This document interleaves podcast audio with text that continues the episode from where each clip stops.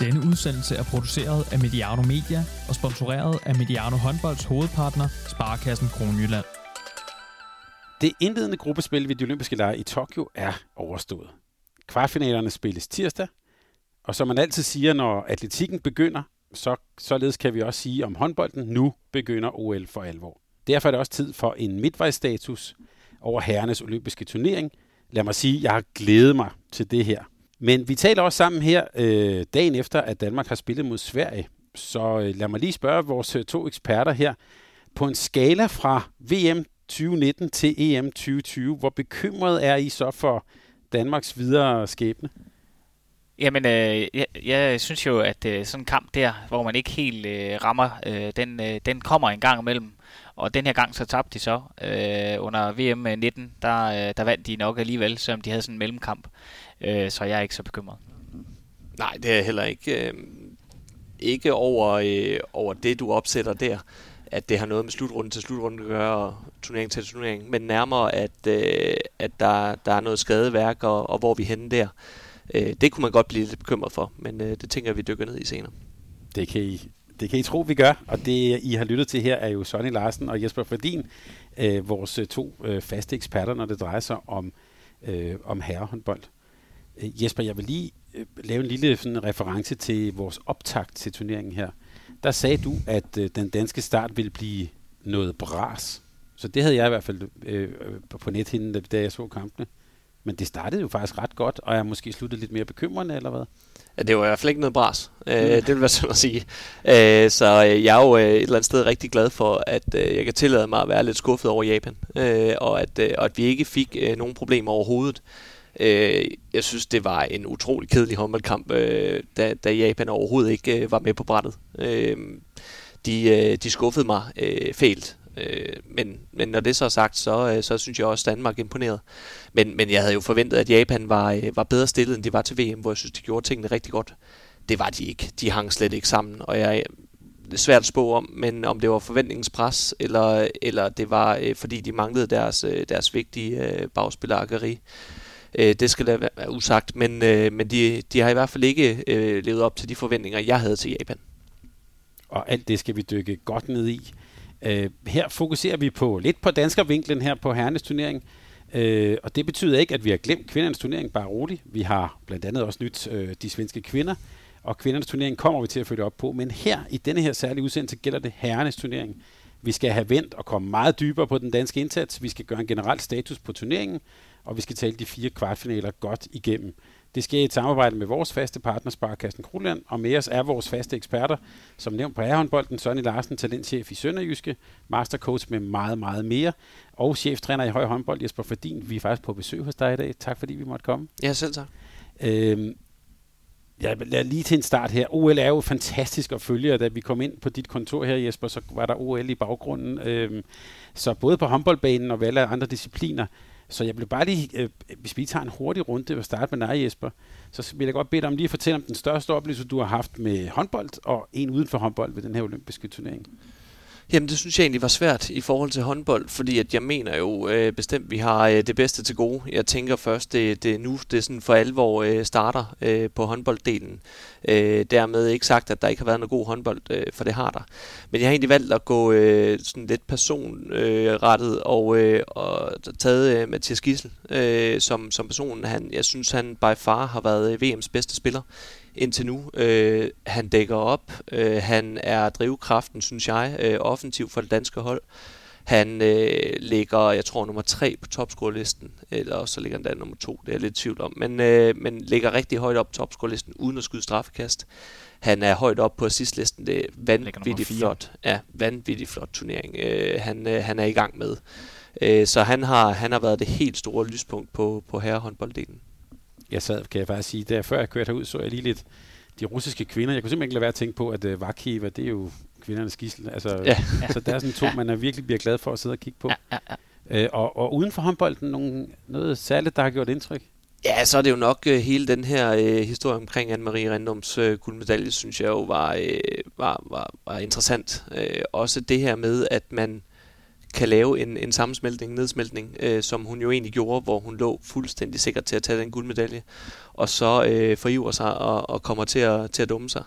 Øh, og så bliver det pludselig spændende igen, og hun skal samle sig selv op, og, og de skal styre op tingene igen, og så ender hun øh, i et øh, meget spændende øh, race øh, i, øh, i læse Radial øh, og, og, og nap guldmedaljen alligevel. Øh, jeg synes, det var, det var en god bølgetur, øh, hvis vi skal bruge, øh, bruge den øh, analogi. Øh, og så også dermed, jeg læste idræt med hende øh, på, øh, på Aarhus Universitet. Ikke at jeg kender hende øh, personligt, men har da talt lidt med hende nogle gange for en del år siden. Og så følger man jo lidt ekstra med. Så, øh, så det, øh, det, det synes jeg var en fantastisk god historie og super flot med, med OL-guld. Det, øh, det har hun fortjent. Vi kan også sige, der var øh, idrætspsykolog øh, Christoffer Henriksen på arbejde der.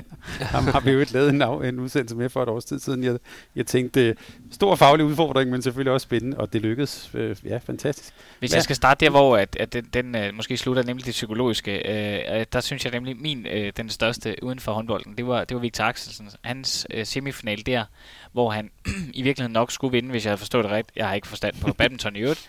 Men, men, men den der, øh, det, det psykologiske spil, han har med sig selv, hvor, hvor man øh, også kan se jo som udforstående, at han faktisk er lidt øh, anspændt eller lidt øh, over aroused, øh, kan man sige. Og det, det synes jeg også var spændende at se, hvordan han selvfølgelig får øh, slået sig hjem til, til at komme i en øh, OL-final. Og hvis jeg forstod det rigtigt, så skulle det være en kæmpe, kæmpe stor drøm at, at ramme øh, lige præcis den for ham.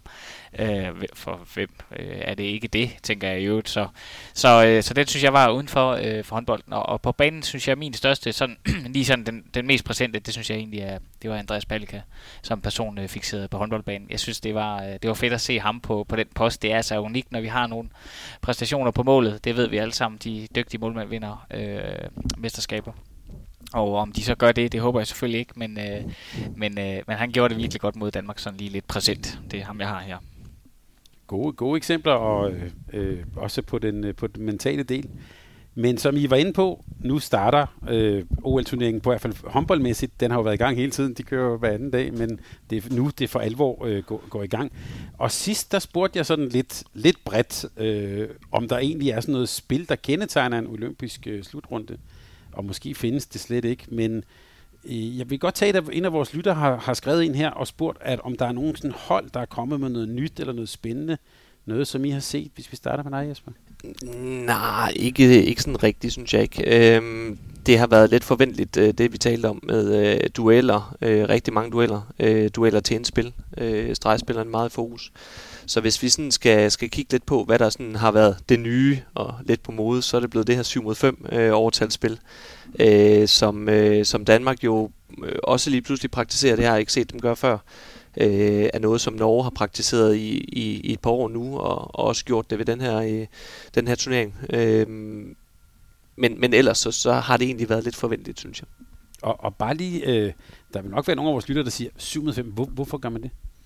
Jamen det er jo for at tilspille sig større chancer, øh, så, øh, så man ikke øh, har behov for at skyde fra, fra 8,5-9 meter, men at man kan tilspille sig øh, chancer øh, ind over stregen, og, og dermed give sig tid til at, til at løbe ud samtidig øh, så kunne det måske også være, at det var med til at øh, forivre øh, det hold, der er i undertal til, at de føler, at de skal op og afgøre bolden, fordi målet er frit og måske lave lidt fejl der. Øh, men jeg tror, at i første omgang, så handler det om at tilspille sig endnu større chancer. Og man kan sige, at forlængelse af det, Danmark må anses at gøre det, øh, fordi at øh, Ægypterne var rigtig gode til at øh, presse øh, pres på, øh, på boldholder dengang, øh, at, øh, at danskerne i overtal. Og det har de praktiseret øh, ved, ved tidligere øh, slutrunder også, Ægypterne. Øh, den tror jeg også, vi skal tilbage til Ægypten, øh, øh, hvad hedder det, fordi der er virkelig noget fedt forsvarsspil i, i lige præcis de, øh, de angreb, de gør sig i gåsøjne øh, på, øh, på angrebs holdet. Øh, der, der er altså, man skal tænke sig om som angrebsspiller, for ellers så ryger du lige fælden og mister bolden, og så scorer de øh, på kontra i den anden ende. Ikke? Ja, det synes jeg jo egentlig også, vi så lidt mod Sverige, at, øh, at, at Mikkel Hansen kommer en lille smule i tvivl, bliver en lille smule passiv, synes jeg. Øh, da, da de er gode til at dække halvanden mand, dække nogle boldbaner, og, øh, og jeg synes øh, ikke, det var fordi, at Danmark sådan kom, kom frem til til, til vanvittige øh, store øh, chancer, som de ikke ville kunne være kommet frem til i 6 mod 5 spillet. Så jeg synes måske ikke helt, at det lykkes øh, så godt for, øh, for, for os, som, øh, som det har gjort for Norge nogle gange. Øh, men det er selvfølgelig også nyt, og det kan være, at det lige skulle testes af, og så var det jo en god kamp at teste af i, øh, som måske ikke var så altafgørende øh, med på, at der var en øh, førsteplads på spil, men, men, men vi var jo videre.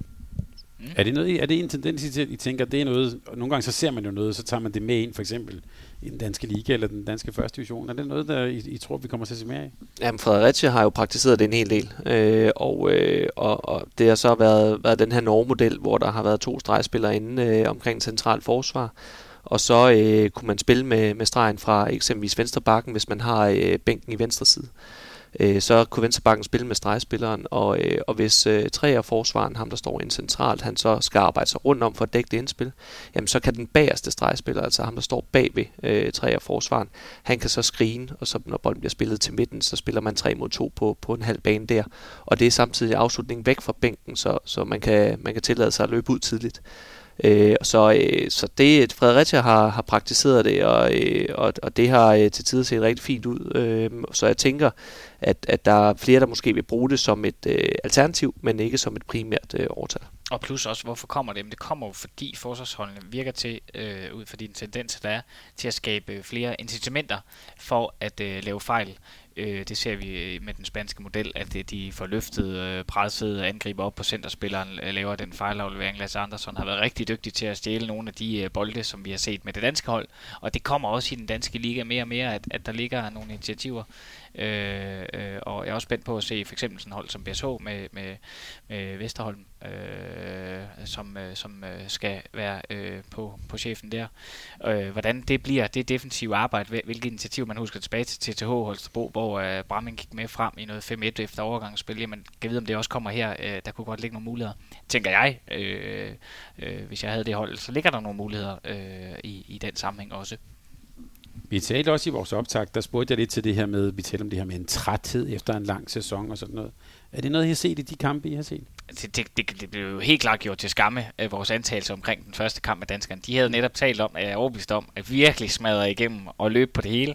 Og, øh, og jeg tror, at på et tidspunkt fanger man da Nikolaj Jacobsen øh, sige til, til Lasse Andersen, hey, rolig nu, Jamen, der var lige en kontra, jeg skulle løbe, mm. havde man fornemmelsen af, da man sad derude, ikke også? Og det var faktisk rigtig, rigtig fedt, fedt at se den energi, de lagde for, for dagen, i hvert fald på det danske hold. Uh, det, var, det var fa- fantastisk. Og det er jo det der med, at det er en slutrund. Så hvem er ikke klar til den? Hvem er det, der ikke er lige melder sig? Vi er selvfølgelig klar til at give den alt, hvad man kan. Jeg synes ikke, jeg har oplevet det på, på samme måde som, som, øh, som tidligere. En lille nuance på det kunne selvfølgelig være øh, Mikkel Hansen her. Det var overstået. Vi var øh, næsten, eller vi var videre. Vi var næsten nummer et. Så, øh, så øh, men øh, hvad der lige var der, det skal jeg ikke kunne kloge mig på. Jeg tror også, vi skal lede efter det, øh, hvis ja. det er. Så skal, så skal vi lede efter det og, og sige, der, der var han træt. Og, ja. øh, og det, det er som sådan ikke noget, jeg har bidt mærke i nu. Øh, så, så er det mere på, på, på individniveau, øh, ikke på, øh, på, på det kollektive niveau endnu. Men, øh, men som, som du også siger, Sonny, så, øh, så ville det også være mærkeligt, hvis man starter en OL-turnering ud med at være træt. Øh, det, øh, det, det er heller ikke det, jeg sådan lige øh, forventer.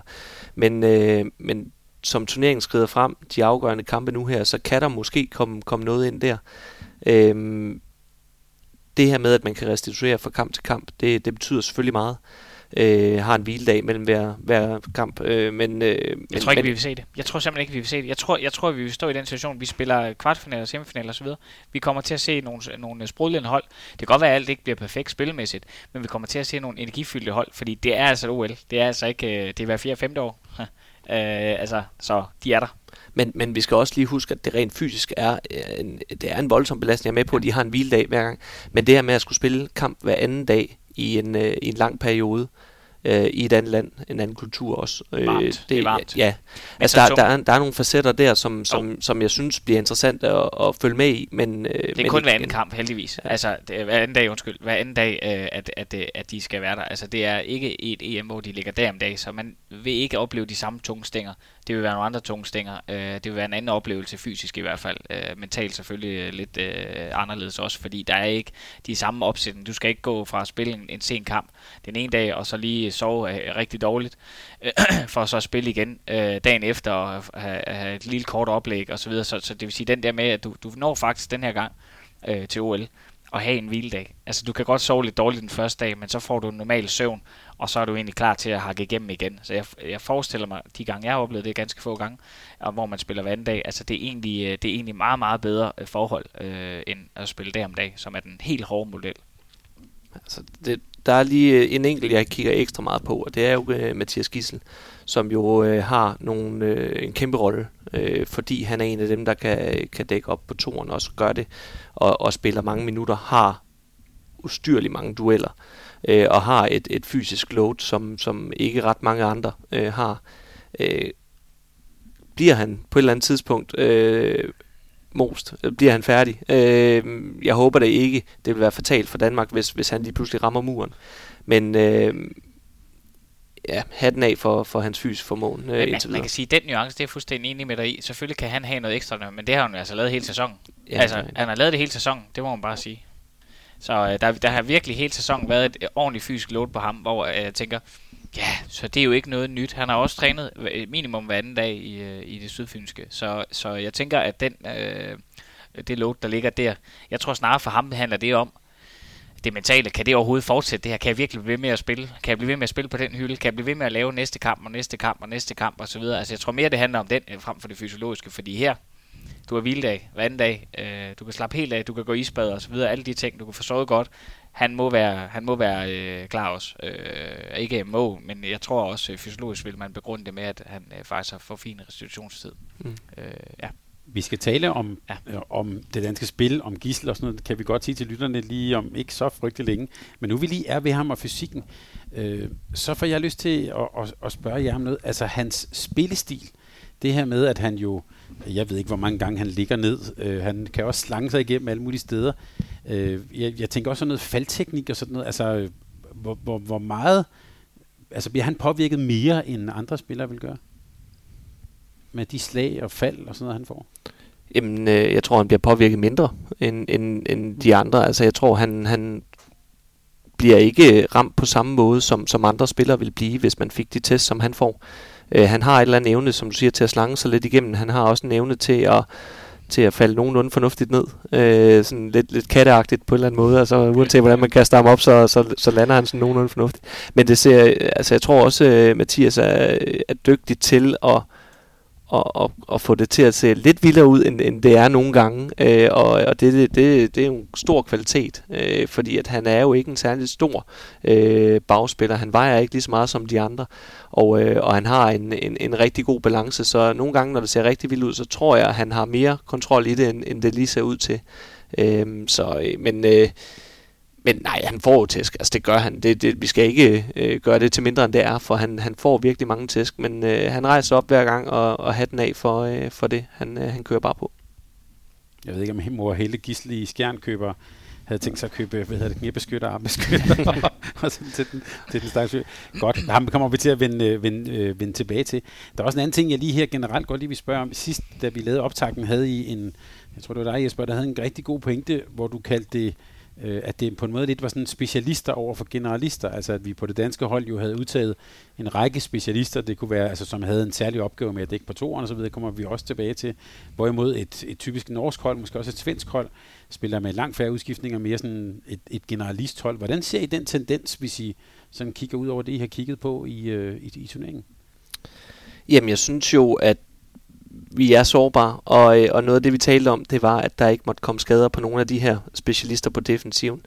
Øh, det kom der i øh, Lasse Andersen, og synes jeg også var meget tydeligt at se i, øh, i kamp mod Sverige, at, at ham manglede vi i den grad, fordi at øh, vi øh, beror vores defensiv på få folk, øh, der kan dække den her toer her, og hvis det er, at øh, Mathias Gissel, øh, Magnus Landin eller Mads Mensa har en dårlig dag, øh, bare en af dem, så er vi sårbare i defensiven, fordi det er de tre, der sådan primært dækker øh, dækker den her øh, toerposition. Øh, der er de ikke sårbare på samme måde i, øh, i øh, den svenske lejr, den norske også, øh, når vi skal, skal tale lidt om dem. Øh, det er nogle andre steder, hvor de bliver sårbare, at de kommer til at miste fulde folk. Altså dem, der kan, kan, kan operere i begge ender af banen. Så, så jeg synes, det er sårbart, og jeg synes også, vi fik at se et, øh, et, et defensiv mod Sverige, som, som ikke var, var på det niveau, som, øh, som Danmark kan, kan dække op på.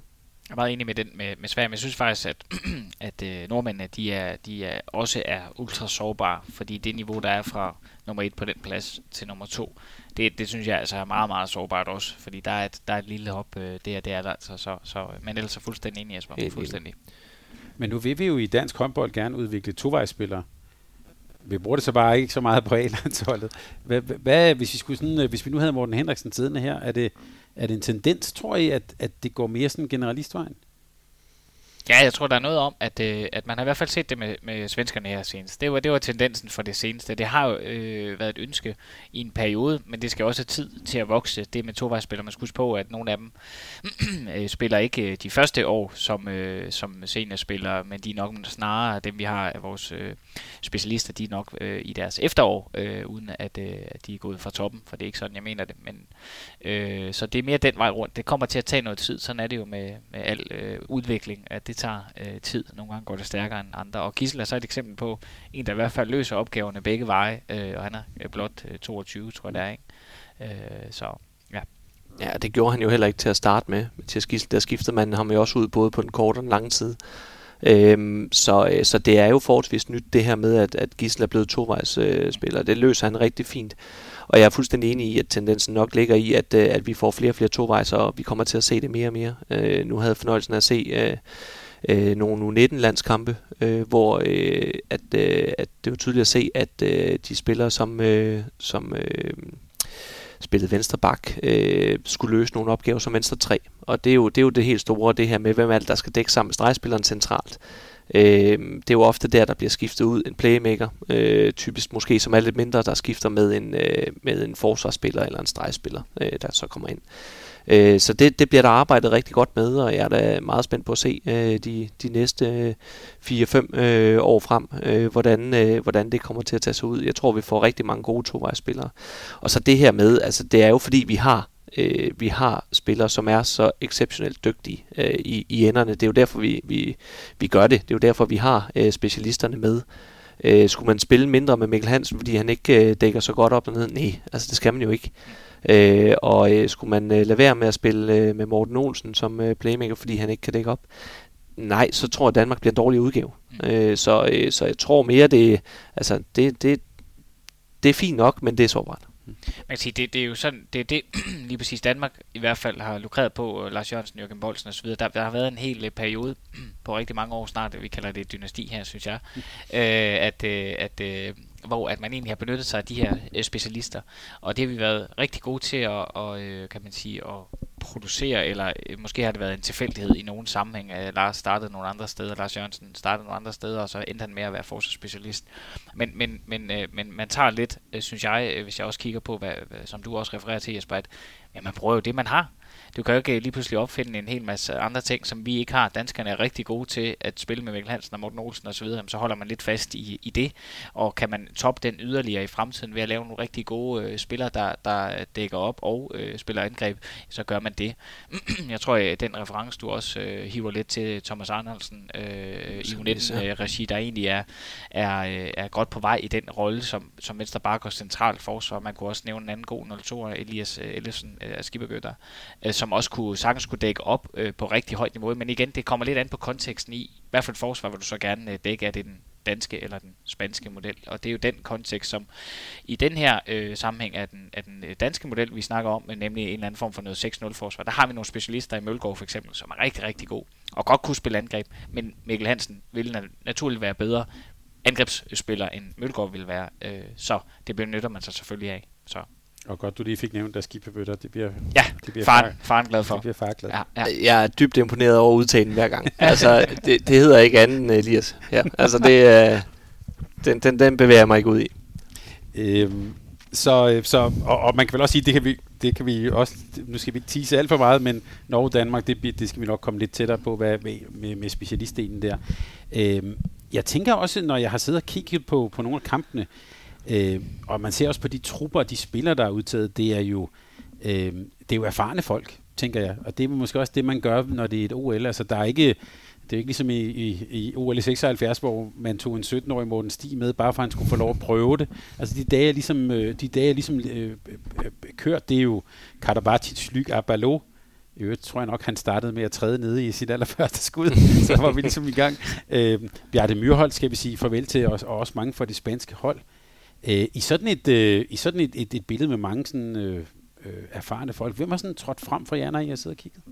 Om, altså, først lige for at runde den der med alder, ikke? Altså, det, der er ingen tvivl om, at det, det der 30-årige snit øh, for at, at vinde mesterskaber, det er en, en nøglefaktor. Men det er jo fordi, det er erfaringer og erfaringer og erfaringer, der gør forskellen på at vinde guld og sølv og bronze osv. Og så er der lige Spanien, der er 33, øh, kommer noget øh, i aldersgennemsnit. Det synes jeg er super interessant også. Øh, og hvad var de spørgsmål? Det var, om der var nogen, der særligt trådte frem af de erfarne, eller de unge? Ja, eller? Jeg, jeg, jeg tænker, det er jo... Øh, sidst nævnte vi om, vi var lidt inde på, om der kunne være sådan, det bliver spændende, som der er nogle upcoming stars, men jeg tænker, der er vel rigtig mange, altså det er virkelig de erfarne folks OL, det her. Ja, det vil jeg egentlig gerne lige skyde ind på, øh, fordi at, øh, som jeg ser det, så er det fordi, der ikke er plads til de her udviklingspladser. Altså når, når truppen den er så smal som den er, så, øh, så, så tager man ikke lige talentet med, fordi at det er jo selvfølgelig en lille smule øh, ukendt. Øh, så det, øh, det gør vi selvfølgelig med Mathias Kissel, som jo øh, selvfølgelig er en af Danmarks helt, helt, helt store profiler, men er jo, som I selv lige har sagt, øh, en ung fyr. Øh, men, men ellers så er der jo ikke plads til de her talenter, øh, som man skal øh, udvikle lidt på, også undervejs i en turnering, give nogle, øh, give nogle øh, erfaringer. Men jeg tror også, der ligger noget i det her med, at når det er et OL, øh, så øh, kunne jeg forestille mig, at der har været lidt forhandlinger mellem øh, et forbund, en landstræner og så nogle spillere i forhold til at blive ved med at spille. Øh, Øh, jeg tror, der har været noget omkring, at så, så kigger vi udgangen af, efter OL, altså så tager man OL med, og så stopper de her spillere øh, derfra. Og det tror jeg selv, spillerne er, er, er meget interesserede i også. Jeg tror, nogle af dem, du lige nævnte der, Øh, jeg, jeg er spændt på at se, hvor mange af de her øh, sådan, øh, nærmest øh, legender, allerede spillende øh, legender, der, der stopper øh, karrieren forholdsvis hurtigt efter, efter OL. Øh, det synes jeg, man ser nogle gange, at så tager de lige det sidste OL med. Øh, vi ser det også med Bjørn Myrhold øh, eksempelvis, øh, som, som har OL med som, som det sidste. Øh, så det, det tror jeg også er med til at trække øh, den her gennemsnitsalder op, at, øh, at man får øh, den sidste dans med, med de her øh, store spillere. Og, og hvem for jer har sådan, er der nogen, der spiller, der har stukket ud, eller I tænker, det er nogen, der har overstrålet de andre? I må ikke nævne Gisle, ham har vi været inde på at komme tilbage til.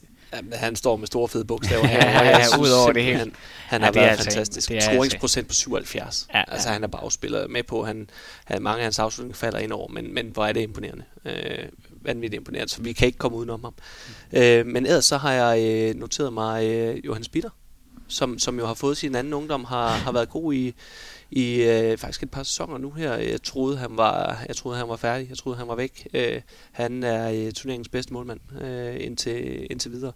Så, øh, så det synes jeg er, er vanvittigt imponerende. Øh, Spaniens drejespiller, Figueres, mm. øh, har også vist, hvor dygtig han er i den offensive del af spillet. Øh, jeg synes, øh, han, altså, selvom han ikke er, er helt ung, og han har, har nogle år på han bliver bare bedre og bedre, synes jeg, øh, fra, fra gang til gang. Og så, øh, ja, så er det jo, altså, det er jo de store kanoner, som jeg noterer mig også igen, altså Sanders øh, Sargussen og, øh, og Mikkel Hansen. Selvom at vi måske øh, synes, at de, de ikke har været helt på top, jamen så er de jo de bedste. Mm. Altså det, det, det, viser, det viser tallene også. Jeg kan godt lide uh, Alex Gomes også, det jeg har set, øh, som jeg synes har for Spanien været ja, været god igen. Han er nummer 8 på topscore-listen også øh, i øvrigt. Ja, fantastisk procenter også. Ja. Øh, ja. Øh, og, øh, og jeg har ham sådan lidt med som en af de her upcomings. Øh, han, han, for mig at se bliver han øh, ja. den bedste højrefløj i verden. Ja, det han, øh, altså. han, er, han er vanvittigt dygtig. Ja.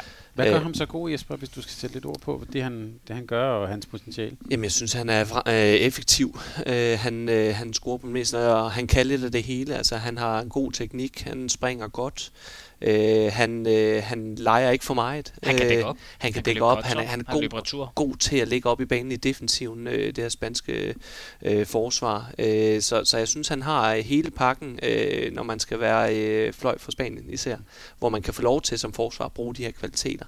Så, øh, så jeg synes, han er, han er vanvittigt dygtig, og det er han også øh, for, øh, for Barcelona. Så øh, en, øh, en, en spiller de næste 15 år, øh, tror jeg, kommer ja. til at bryde øh, og den, den nuance på det forsvarsmæssige, jeg synes det der med, at, at, at ja, det spanske forsvar, hvad er den, den nuance, som jeg synes, øh, han kigger særligt efter, hvor der bliver afleveret hen. Jeg synes, han er enormt god til at læse, hvad gør angrebsspilleren med sin arm, sådan ser det i hvert fald ud. Han, der bliver virkelig kigget, og der bliver løbet på det. Det bliver ikke sådan en, nu har vi en aftale om, at jeg skal løbe op mellem fløj og, eller bak og center. Nej, det bliver en aflæsning af, bliver der spillet til den bak øh, fra centeren, så løber jeg der, ellers så løber jeg ud til fløjen og dækker. Jeg synes, det er det, der er øh, en af de der kardinalpunkter for mig i, i, i, i det defensive. Så det, det er enormt godt. Og det er jo guf for håndboldromantikeren. Ikke? Altså, det er jo det her med, at det ikke er så konceptuelt styret, at så når han løber derned, så skal du løbe op og alle de her ting, men, men at man træner de her vurderinger. Og, øh, og, og de her øh, lynanalyser, der, der er i spillet, øh, intuitivt øh, bare gør nogle ting, og det ser jo fantastisk ud. Øh,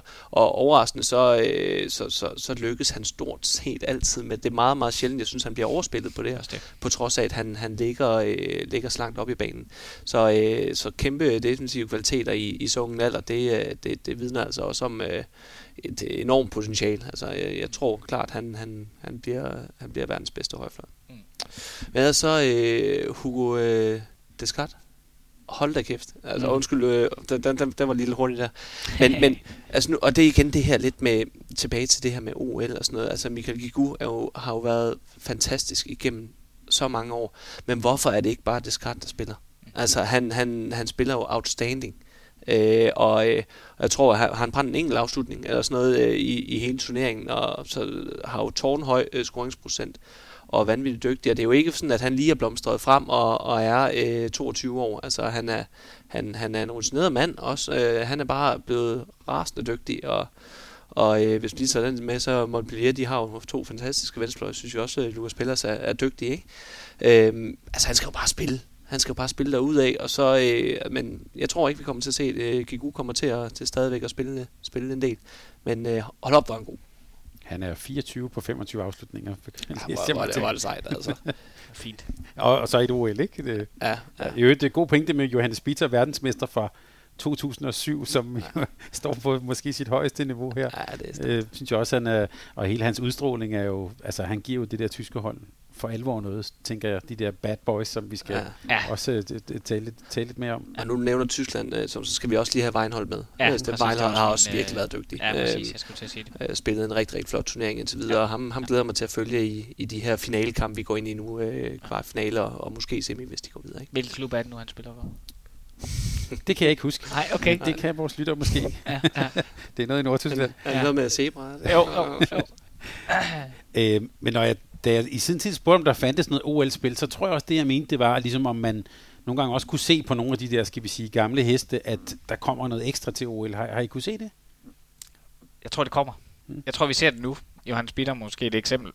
Men ellers så tror jeg, det kommer nu her. Vi får det at se i, i, i finalserien her. Det tror jeg, vi gør. Ja, så tror jeg også, vi skal have med, at, øh, at hvis, øh, hvis ikke det var OL, så tror jeg heller ikke, vi, øh, vi så øh, Nikola Karabatic på det niveau, på det her tidspunkt. Øh, det tror jeg er ekstraordinært, fordi det er, øh, det, det, det, det er et OL. Øh, fordi at det, det er jo ikke sådan, at han har han har smadret statistikkerne, som han jo gjorde i sine velmagsdage, hvis vi skal tage den med. Han er ikke den her mastodont længere, men, øh, men han, har, han har altså leveret over mine forventninger, øh, helt afgjort, og betyder selv sagt meget for det hold der. Så, øh, så, så det tror jeg ikke øh, havde været, hvis det havde været øh, en, en anden turnering end, end et OL. Og nu er vi faktisk lidt i gang med Frankrig og så videre, så lad os dykke over til de fire kvartfinaler. Frankrig er jo øh, med i den første. Øh, vi gør sådan, at vi lige øh, taler om dem i den rækkefølge, som de skal spilles. Øh, og vi kan sige, at det bliver en lang tirsdag fra øh, 03 til 15.30. Ikke skal I op allerede og se Frankrig på regnen, eller er det en, der vi tager lidt senere? Ja, det, ja den, den, den bliver ikke officielt i hvert fald.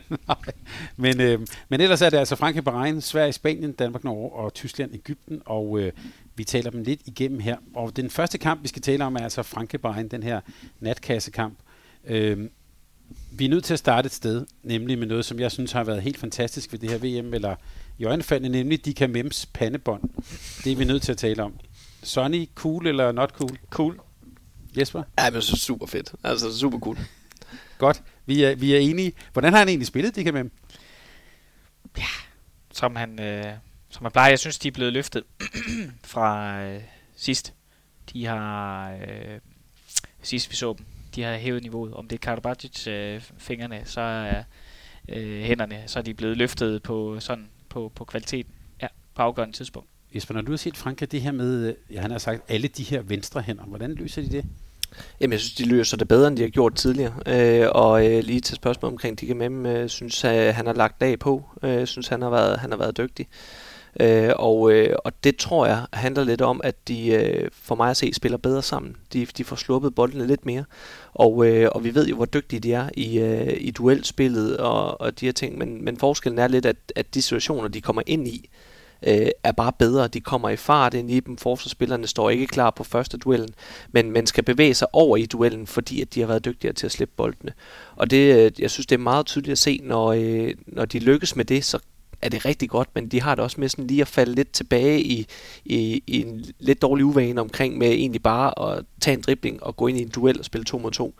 Øh, og og det, det, ligner, det ligner ikke øh, noget, der er særlig godt. Det er jo tydeligt at se mod Spanien. Øh, når øh, de gjorde det, jamen, så endte det i frikast selve.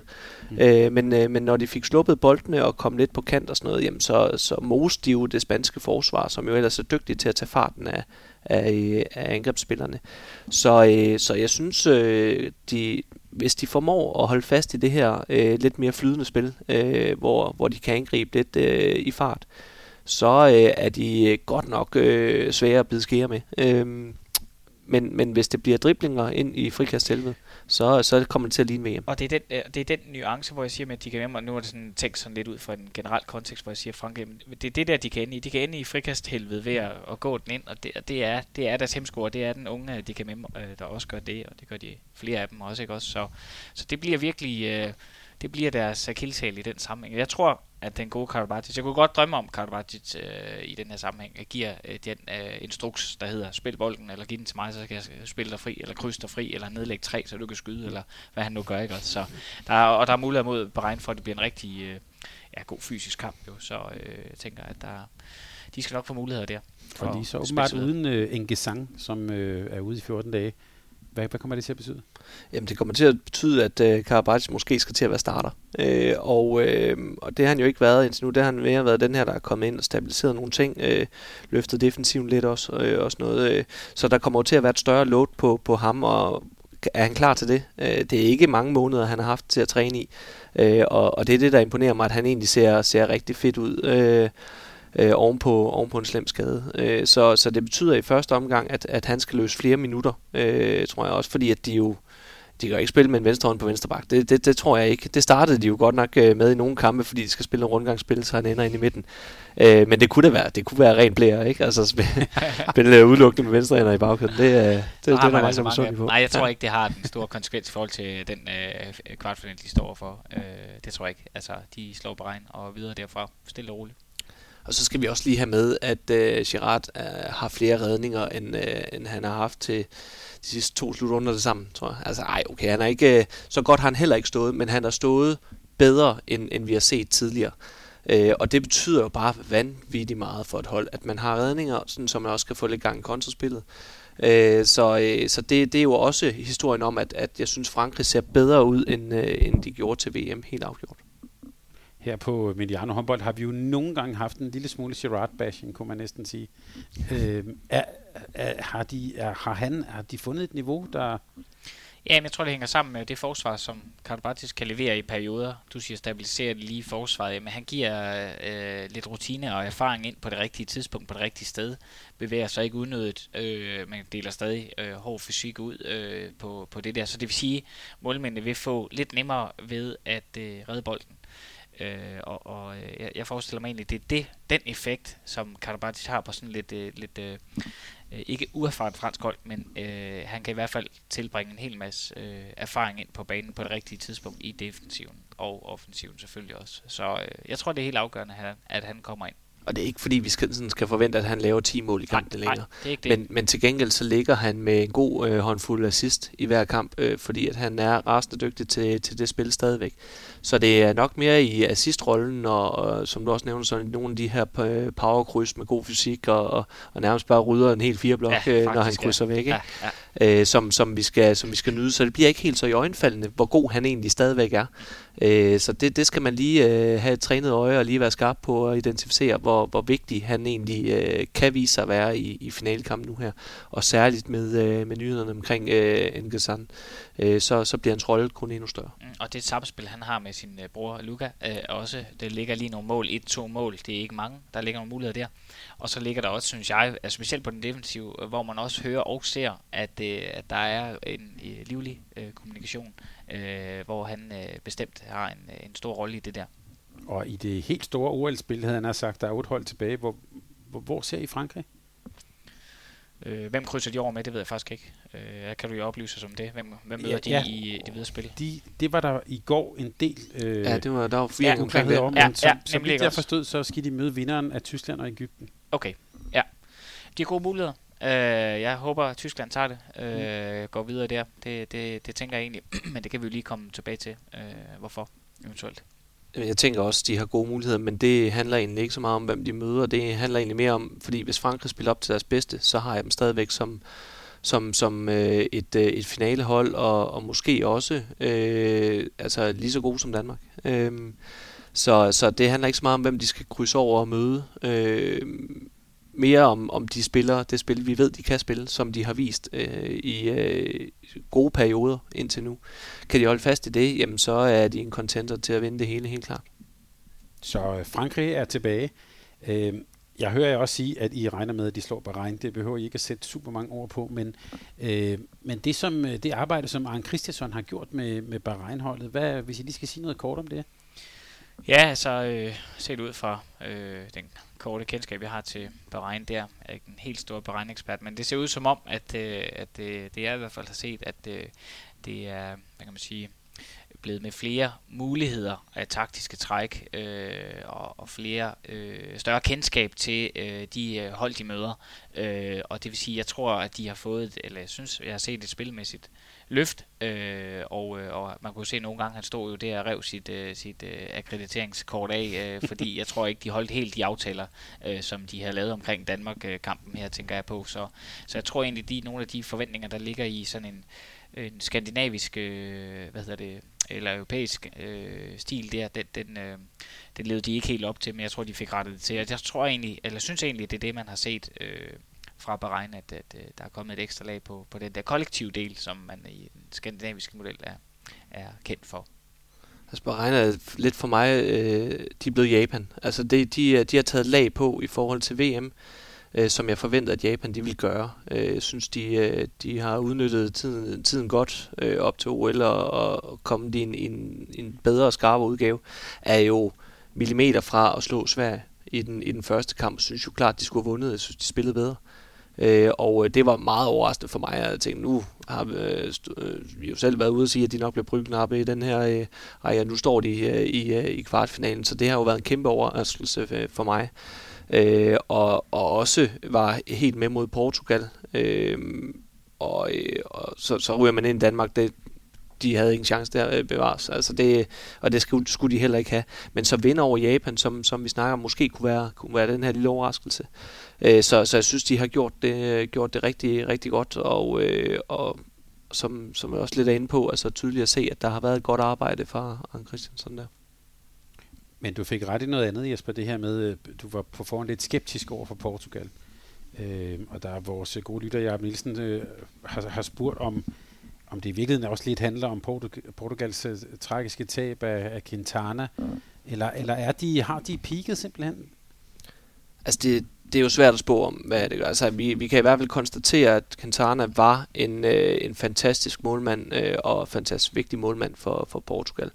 Øh, lad os slå det fast. Øh, Øhm, så det er ikke en, man bare lige erstatter. Men, men Portugal kunne starte med at lade ham stå på mål, som egentlig er bedst. Altså det, øh, det, der, der synes jeg, de har dummet sig. Øh, Humberto Gomes har stået klart mest, og han har i mine øjne stået klart dårligst. Altså der har den, den, den øh, væsentligt yngre Capdeville øh, gjort, det, gjort en fin indhop, og jeg synes jo egentlig bare, at han skulle have fået lov at, at stå noget mere. Øh, så øh, synes jeg også, at det har været sådan i øjenfaldene, at, at altså, deres defensiv har ikke været stærk. Altså, de har manglet redninger, men defensiven har også været, øh, har været dårlig. Øh, så, så det man sådan først og fremmest ville kigge på, det var jo Portugal 7 6 angreb og sådan noget, men det er slet ikke der, hvor, hvor jeg sådan lige har haft mine øjne. Det har mere været, øh, været, været i defensiven. Vi kan så også sige, at det er svært at spille 7 6 hvis man er i undertal hele tiden. Mm. Øh, altså 24 udvisninger øh, har, de, har de fået øh, i, ja, øh, i turneringen, og, øh, og det er det er dobbelt så mange, som, som Danmark eksempelvis har. Og, og så er det jo klart, så, så er det jo svært at vinde håndboldkampe, når man skal spille en i undertal øh, hele tiden.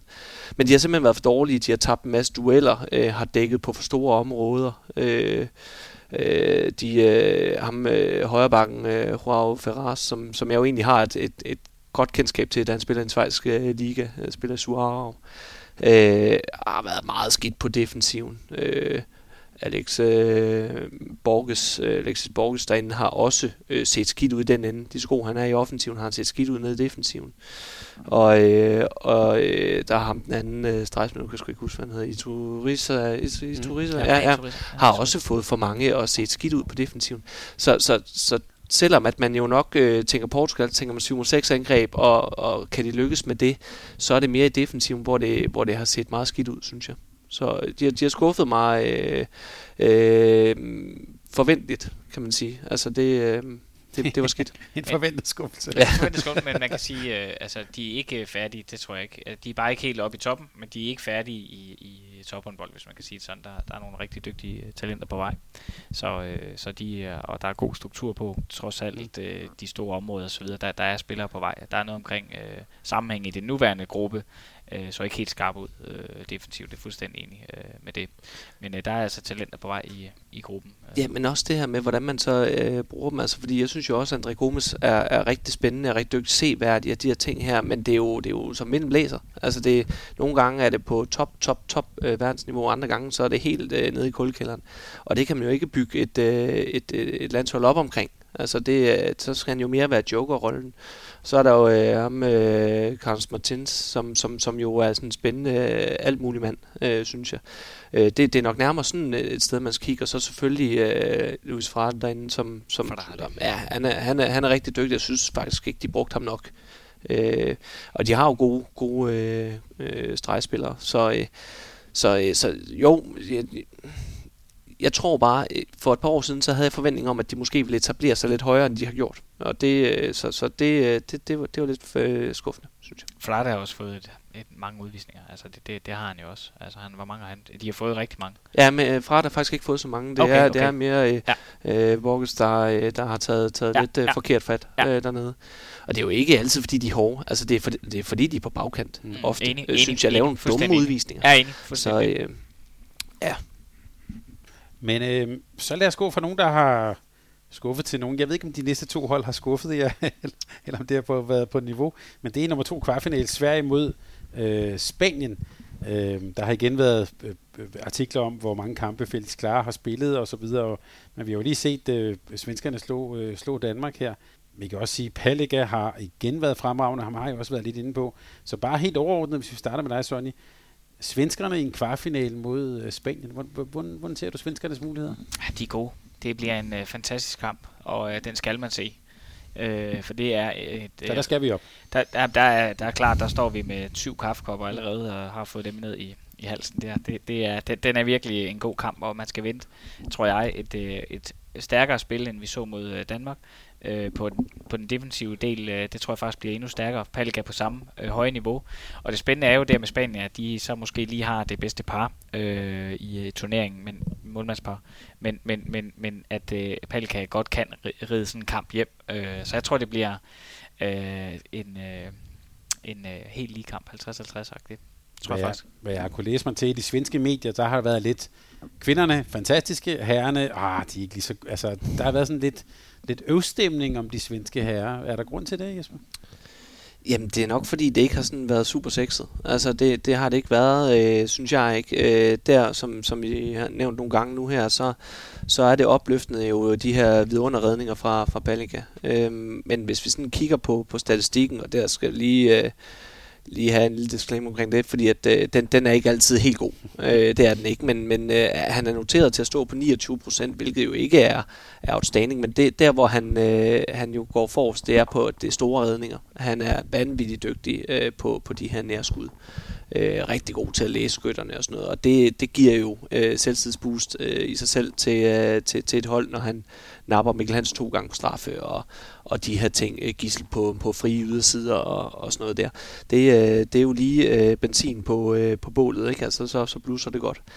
Øhm, men Akkefors er jo også god. Altså kommer også ind står på, på bedre procenter. Øh, og øh, så, så, så øh, om de har øh, bedre målmandsdue øh, i, øh, i Spanien, øh, det, den, den synes jeg måske egentlig den er, er tæt på 50-50. Øh, men, øh, men det handler nok om, at, at de ikke har spillet så, øh, så sex. De har spillet effektivt. Øh, og, øh, og det er nogle gange lidt kedeligt at kigge på.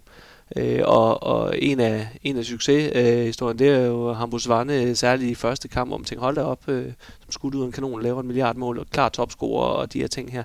Men, men, men procenterne har heller ikke været fantastiske fra ham øh, sådan, sådan sidenhen, så...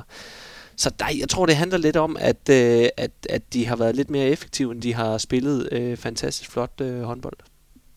Præcis. Altså, de har øh, de her seks øh, tekniske fejl mod, øh, øh, mod Danmark. Øh, det er ikke øh, ret mange, eller turnovers. Øh, det er ja. altså ikke ret mange. Og Karlsborg som øh, ny storskytte, eller var det bare mod Danmark? ja, de trak sig lidt jo. Det jeg tror, det gjorde de også under øh, sidste gang, at de mødte dem. Der trak de sig også lidt og gav ham lidt plads, og det betød jo, at han i, øh, i øh, hvad hedder det, VM-sammenhæng øh, jo scorede lidt, men så brændte han også et par stykker på lidt afgørende tidspunkter, og afgørende tidspunkter i en finale, det er jo, når den er, når den er ret tæt, ikke også? Mm. Og, øh, og det, det, øh, ja, det er sådan, øh, ja, så fik han scoret lidt mere, men altså, sådan er det. Ja, altså, øh, jeg synes jo klart, han skal noget mere. Altså, jeg synes jo, han er mega dygtig. Mm. Øh, og, og jeg synes også, at han er en af dem, der, der, der kommer med den power, der skal til, hvor, hvor jeg synes, at, øh, at når øh, Jim Tim øh, Godfredson har været inde, så har det været lidt mere afmålt. Det har været lidt mere, fordi han er, han er dygtig til at læse banen og spillet. Hvor jeg også nogle gange måske savner, at han kommer, kommer hårdt ned i situationerne. Og, og om det handler om, at han har haft en hård og lang sæson, øh, det, skal, det, det skal da være usagt. Men, men jeg har da mine tanker omkring det. Øh, jeg synes, han, øh, han så øh, lidt ramt ud i slutningen af sæsonen for, øh, for Flensborg. Og, øh, og spillede jo heller ikke så meget mod Danmark. Og så er det jo sådan en som Karlsbogård, der skal komme med, med, øh, med god power i øh, tingene, og også afgøre dem lidt mere end, end øh, at lave 6-7 øh, skridt, når han er fri indover, øh, som, som man så øh, mod Danmark. Så, øh, så, så det er da klart en af dem, jeg kigger lidt ekstra på, også fordi han er en af dem, der løser defensiven øh, rigtig godt og, og kan være god i den her kontrafase, som, som jeg tror Sverige skal lykkes godt med, hvis de skal vinde Årsbanen. Vores gode ven her på podcasten, Rasmus Bøjsen, havde undersøgt, at Sverige har aldrig tabt til Spanien ved et, ved et OL. Bliver det første gang i morgen? Jamen, øh, det er, det er helt tæt, så den spot om, det vil, det vil jeg lade Rasmus Bøjsen om at, at lave der. Jamen, han, han, det er bare hans statistik. Jo. Ja, ja, ja, ja. Han har jo verdens største regneark. øh, men, men, men de spanske muligheder så for at... Ja, øh, også at gå videre. De er også gode. Ja. Altså, de har også et uh, fantastisk erfarent hold, og, uh, og de ved også, hvad det vil sige at slå, slå til uh, på rette tidspunkt. Så så det er, øh, det er virkelig en, øh, en spændende kamp og, og som håndboldelsker at se, fordi der er så mange aspekter i spillet, tror jeg, vi får, får lov til at se. Jeg håber, vi får set noget, noget stærkt, stærkere øh, svensk defensiv, hvis det skal blive en god kamp. Palika på højt niveau, de andre målmænd på højt niveau. Noget 5-1 øh, kunne være fedt for, for Spaniens side at se øh, noget mere af det, noget 6-0 på det, på det, de også kan. Og, og Alex Dusibayev, øh, tænker jeg også, øh, bliver sjov at se. Der var nogen, der skrev, jeg kan ikke huske, hvem det var, men på, på Twitter, at det imponerende ved Spanien, det er, at de kan spille sig så langt, komme godt videre, uden egentlig at imponere. Mm, mm, det er det også. De har, lige en periode, de har lige en periode, hvor de øh, sådan ikke helt er skarpe, og så lukker de folk lidt ind i kamp, eller det modstander lidt ind i kamp igen. Sådan oplever jeg dem også. Men det er jo det, der er så fedt ved dem her. De har en så erfaren gruppe, de der 33 øh, år i gennemsnit. De ved nøjagtigt, hvornår de skal snøre sækken igen. Øh, de fleste gange synes jeg, man har oplevet, at det, det går den rette vej for dem, fordi så stepper de lige op på en-to bolde i forsvaret, en redning, en kontra, øh, og to, øh, to angreb, hvor de eksekverer til, til, til perfektion. Og det er det, der er så vildt, og det er jo de her topholdsmekanismer, som jeg synes er, det er noget, der er hammerne spændende at se, hvordan de gør det. Så det, øh, det er også det, Jim Godfredsen kan i angrebsdelen der. Det er virkelig imponerende. Øhm, og øh, altså, jeg imponerer. Jeg synes, jeg bliver imponeret indimellem, når jeg ser øh, Spanien. Og det er jo fordi, jeg synes, de spiller, når de rammer den noget utroligt flot håndbold. Altså, jeg er jo kæmpe fan af en øh, uh, Raul Interias, og, og den måde, han, uh, han, han gør sig på banen på, måden han bevæger sig på, uh, den her håndbold-ekvilibrist, der kommer ind imellem, altså, det, det, det sidder bare og det er så flot. Altså han kaster rundt i hele lokalet, han kan lave vanvittige indspil, og de sidder der bare. Det er ikke noget, han bare lige prøver. Mm. De sidder der. Mm. Og, og det, det bliver jeg jo, uh, det, det, det kan jeg godt lide at se på, øh, når, øh, når det er der. Øh, men, men om de er effektive nok, det kan jeg godt være i tvivl om. Øh, fordi at det, er jo, det er jo det, jeg egentlig lige synes, at Sverige har været, har været rimelig gode til. Øh, og øh, og det, det, jeg sådan, synes, der bliver det, det vanvittigt interessant i kampen, det er det her med, kan Sverige lykkes med deres duelspil over for det lidt mere bevægelige spanske forsvar? Altså nu er det jo tydeligt at se, at, at Sverige de, de lykkes jo til fulde med, øh, med deres offensiv mod Danmark, øh, men Danmark dækker også meget mere defensivt og, og lidt mere afventende og alt for afventende i, i forhold til, øh, til, til, til min smag. Også hvad vi har set dem tidligere, jeg synes, en Henrik Møllegaard var alt for passiv og, og slet ikke hård nok. Og nu har vi jo lige øh, snakket om, at, at Portugal har fået 24 udvisninger, og Danmark er dem, der har fået færrest med 12. Altså der, der kunne jeg godt savne lidt mere hårdhed fra især 4-blokken øh, derinde. Øhm, men, øh, men, men om de kan det mod, mod det spanske forsvar, det er, det er noget spændt på at se, om de kan lykkes med den del, for det bliver afgørende. Mm. Øh, kan de komme frem til, til de her store frie chancer på deres øh, dueller? Øh, Felix Klar, som, som spillede rigtig flot mod Danmark, øh, kan få en nøglerolle. Men, men jeg tror også, at en af måderne at løse ham på, det er ved at få taget lidt ekstra højde og lade ham stå og finde ud på, på 11 meter og så måske øh, ja, bakke lidt i nogle situationer, og så står og finder ud i ingenmandsland. Øhm, så det er jeg spændt på at se, om de kan, om de kan lykkes med. Øh, og al respekt for, øh, for Sverige, så synes jeg ikke, at de har, har top verdensklasse stregspillere. Øh, og, øh, og, og det bliver ikke så sårbart at, at få taget noget højde der. Så, øh, så det, det er jeg lidt spændt på, på at se, øh, hvordan øh, det tager sig ud. Fordi som du også nævner, øh, Sonny, så, øh, så synes jeg jo heller ikke, at Sverige dækkede fantastisk op mod Danmark. Nej, nej. Altså det var, handlede bare om brændt afslutning. Ja, ja. Så, så, men, så. Men, men det der dog, øh, hvad kan man sige... Øh, øh, godt kunne tale Spaniens vej, hvis man skulle tage den. Jeg husker den 5-1, de sætter op, øh, dengang de spiller finale sidste gang. Øh, det må du også øh, huske tilbage på, hvor, du, hvor, hvor, hvor Sverige faktisk havde en rigtig, rigtig god første halvleg, så skifter de. Øh, det var med Sterbik og så videre. Og de folder de store drenge ud det er den 5-1, og de havde ikke skyggen af chance for at komme i nærheden af den anden halvleg. Og de satte sig på dem fuldstændig. Og den, det er jo den rytme omkring duelspillerne, som bliver helt afgørende. Fordi hvis, hvis, øh, hvis de først begynder at smide bolde bak bak, og, og fløjene ligger og stjæler de her, øh, og de stjæler altså i gennemsnit mere end, end resten øh, ved sådan en slutrund øh, på det spanske hold, kontra øh, alle de andre hold. Så det, det, det kan blive helt, helt vildt spændende øh, at se, hvordan de griber den anden. De forsøgte sig to gange med 7 mod 6 i den der finale der, øh, svenskerne, for at løse det der 5-1, men gik hurtigt væk fra det. De virkede enormt stressede øh, dengang, øh, og jeg, jeg meget spændt på at se, om, om, om de øh, kan, øh, kan øh, løse det, hvis, hvis det skulle komme på, på det taktiske bræt øh, den her gang. Øh, fordi som du siger med stregene, ja, det er helt okay, men det er ikke helt top-top, så det de kan godt give lidt på stregen. I de situationer kunne de holde fast i 5-1, selvom der bliver spillet 7-6. Det kunne de faktisk godt. Så, øh, så, så så det vil være et øh, taktisk spil at sætte ind der, synes jeg da. Ja, hvis vi sådan sammenligner lidt med, med Spaniens kamp mod Frankrig, øh, i indledende gruppe.